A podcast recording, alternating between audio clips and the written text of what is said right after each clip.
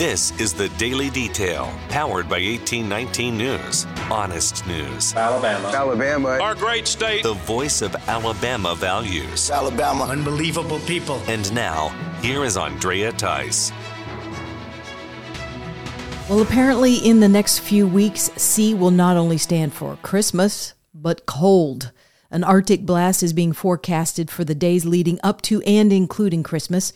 Right now, the temperatures will hover in the 50s until next Wednesday. Then things are going to plummet down to the 30s and 20s for about two days and get even colder on Christmas weekend, dropping below the 20s. Start planning ahead when it comes to your pets, your pipes, and your outdoor plants. And if you've never gotten into the ugly Christmas sweater craze, well, you might want to change your mind this year. A report card for Alabama schools is coming from the Center for Education Reform. It gives the state a D rating when it comes to empowering parents. The Center for Education Reform studied state policies when it comes to charter schools and school choice programs, as well as teacher quality, before they handed out the rankings. This puts the state of Alabama at 25th on the list. The Parent Power Index criteria involves policies that put the student ahead of the system the diverse needs of individual families first, and providing fundamental decision making power to the parents on how to educate their child. Neighboring state Florida was given the top A plus ranking in this category. Well, there's been a bombshell report put out by 1819 News reporter Caleb Taylor about outgoing Speaker of the Alabama House, Mac McCutcheon. McCutcheon was working as a consultant while also a state lawmaker, and this report details out how McCutcheon and his son Chris were involved with a medical testing company in Huntsville, where all of those involved have now been indicted by federal prosecutors for violating medical services payment laws 1819 News CEO Bryan Dawson broke it down with radio host Joey Clark while on News Talk 93.1 out of Montgomery. Mac McCutcheon's son was the 49% owner of QBR and the CFO of the company in which everyone's going to prison, except Mac and his son. And Mac was a consultant to QBR. Yeah. Uh, the Department of Justice is saying they're hiding their kickback in an hourly rate rather than a per test, and, and then that's not good. And so you're going to prison. And a lot of people are, are pleading. I yeah, mean, a lot of people are pleading. Some, this is real. Again, you can't. You got to go back to that. This is the same service agreement that Mac McCutcheon is, you know, hand walking over to the attorney general to get him signed off on. That's the service agreement sending everyone to prison. Right. So it's not like there was like an, an unawareness.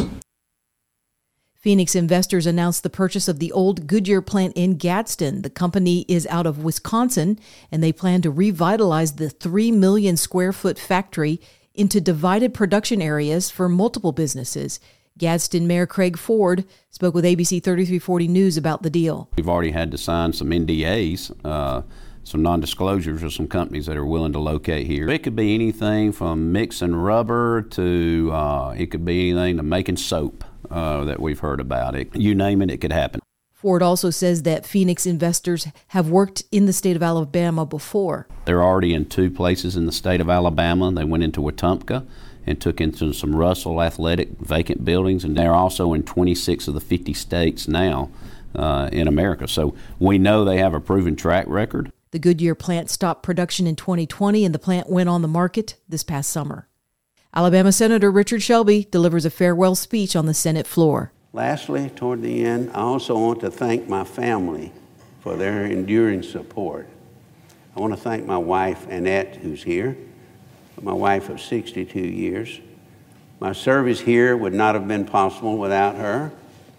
I'm also in, immensely grateful for her dedication to my career and her ambition and ability on her own to break her own glass ceiling in academia along the way my two sons, Richard and Claude. I want to thank them for their support and perseverance while growing up in political times in a political family. It was tough on them.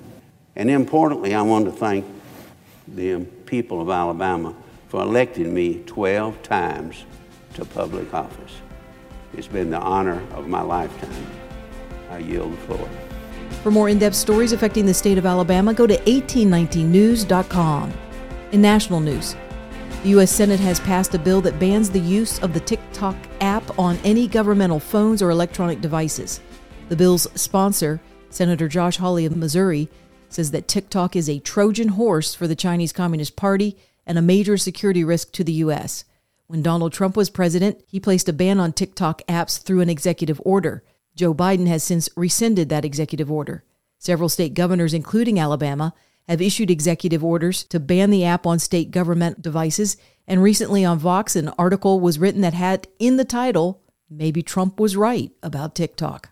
Speaking of Trump, since he announced his plans to run for president in 2024, he has now released a free speech policy platform that he will implement if he is returned to the White House. In recent weeks, bombshell reports have confirmed that a sinister group of deep state bureaucrats, Silicon Valley tyrants, left wing activists, and depraved corporate news media have been conspiring to manipulate and silence the American people. They have collaborated to suppress vital information on everything from elections to public health. The censorship cartel must be dismantled and destroyed, and it must happen immediately. And here's my plan. First, within hours of my inauguration, I will sign an executive order banning any federal department or agency from colluding with any organization, business, or person to censor, limit, categorize, or impede the lawful speech of American citizens. Trump's plan went on to detail out how he would fire the bureaucrats that were engaged in censorship and launch a DOJ investigation into different government agencies, as well as track down federal money that was used for this type of collusion. When I am president, this whole rotten system of censorship and information control will be ripped out of the system at large. There won't be anything left. By restoring free speech, we'll begin to reclaim our democracy and save our nation. Thank you, and God bless America. A report regarding the origins of COVID 19 is out from the House Permanent Select Committee on Intelligence. That report from Republicans on the committee concludes that the COVID 19 pandemic is tied to China's biological weapons research program, which was underway at the Wuhan Institute of Virology. That's also where the first COVID case emerged in China. The Republicans writing this report suggest that some sort of spillover occurred from that lab where the virus engineering was taking place and then entered the human population. Kentucky Senator Rand Paul is ripping into certain members of his own party when it comes to government spending and the fact that no one in the Senate who says they are fiscally conservative are actually acting like it when it comes to fighting to reduce government spending. Paul spoke on Fox Business about the impending spending bill to fund the government in 2023. This this brings upon us the lie that Republicans really are fiscally conservative. The Democrats aren't. They will not pretend to be fiscally conservative. Not one of them up here gives a darn about the debt. Republicans all profess to, but when you make them vote on the PAYGO resolution, pay as you go, that we can't have new spending without offsetting it, they always vote to exempt it. So the omnibus will be 3,000 pages. We'll get it two hours before they want to pass it. No one will read it. But hidden in the 3,000 pages will be we're going to waive PAYGO. So Steve Moore's right, it would take 41 votes. But the other thing is, 41 votes would stop the big spending. If 41 of us said no and held our ground until there was a compromise, we could force Democrats to reduce spending. We have completely and totally abdicated the power of the purse.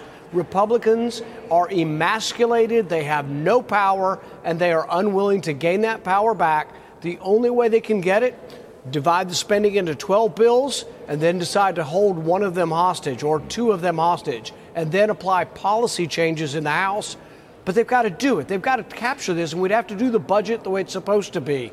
Budget, 12 appropriation bills, and then try to attach some policy like removing the 87,000 IRS agents from the IRS budget.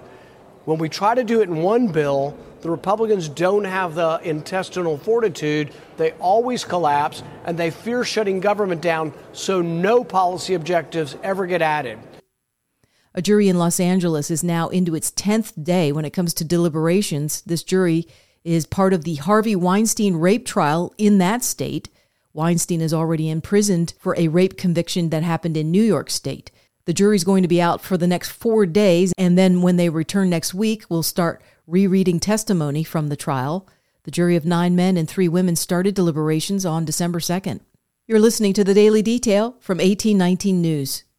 If you are enjoying the daily detail and want to make sure the reports come up easily on your electronic device, then be sure to hit the subscribe or follow button on the main page of the daily detail on whatever podcasting app you've been using to listen. That could be Spotify, Apple Podcasts, Podbean, or some other podcasting apps. You can also get the word out about the daily detail by sending a link to a friend or dropping me a five star rating. I surely do appreciate it. I'm Andrea Tice. I will be back again on Monday. Until then, have a wonderful weekend.